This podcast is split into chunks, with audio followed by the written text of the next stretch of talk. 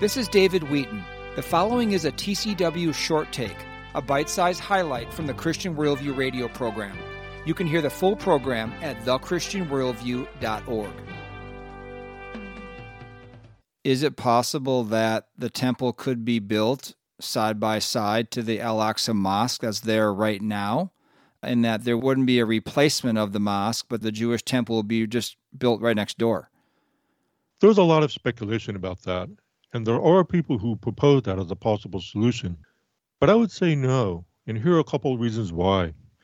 All we have to do is go back to this last spring and last summer when there was a lot of controversy on the Temple Mount. And the Palestinians and the Muslim world became very upset merely because the Israelis were walking on the Temple Mount. And they accused the Israelis of desecrating Muslim holy territory simply because Israelis were walking on the Temple Mount.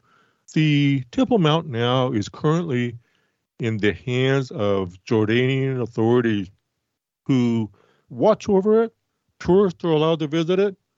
Israelis can go on it, but there are severe restrictions on where they're able to go, what they're able to do on the Temple Mount, because the Temple Mount is viewed as a shrine, a major Muslim shrine. It's the third holiest shrine uh, to the Muslim world there's been so much controversy about Israelis even being on the Temple Mount, and clashes, not wars, but clashes have been started where Palestinians throw stones at the Israelis simply for wanting to set foot on the Temple Mount.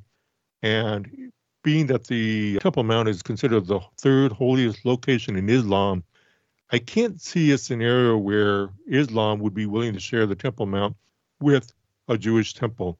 And when we look at what's happening now in Gaza with Hamas, and we see how the Palestinians are dedicated to eradicating Israel, there's a fierce hatred for Israel. So again, we're just seeing in real time right now what Hamas did on October 7th. Actions speak louder than words.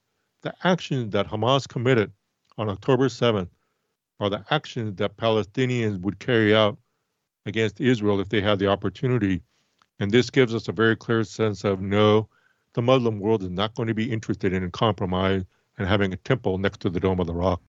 This has been a short take from the Christian Worldview radio program. To hear the full program and connect with this nonprofit radio ministry, go to thechristianworldview.org. I'm David Wheaton.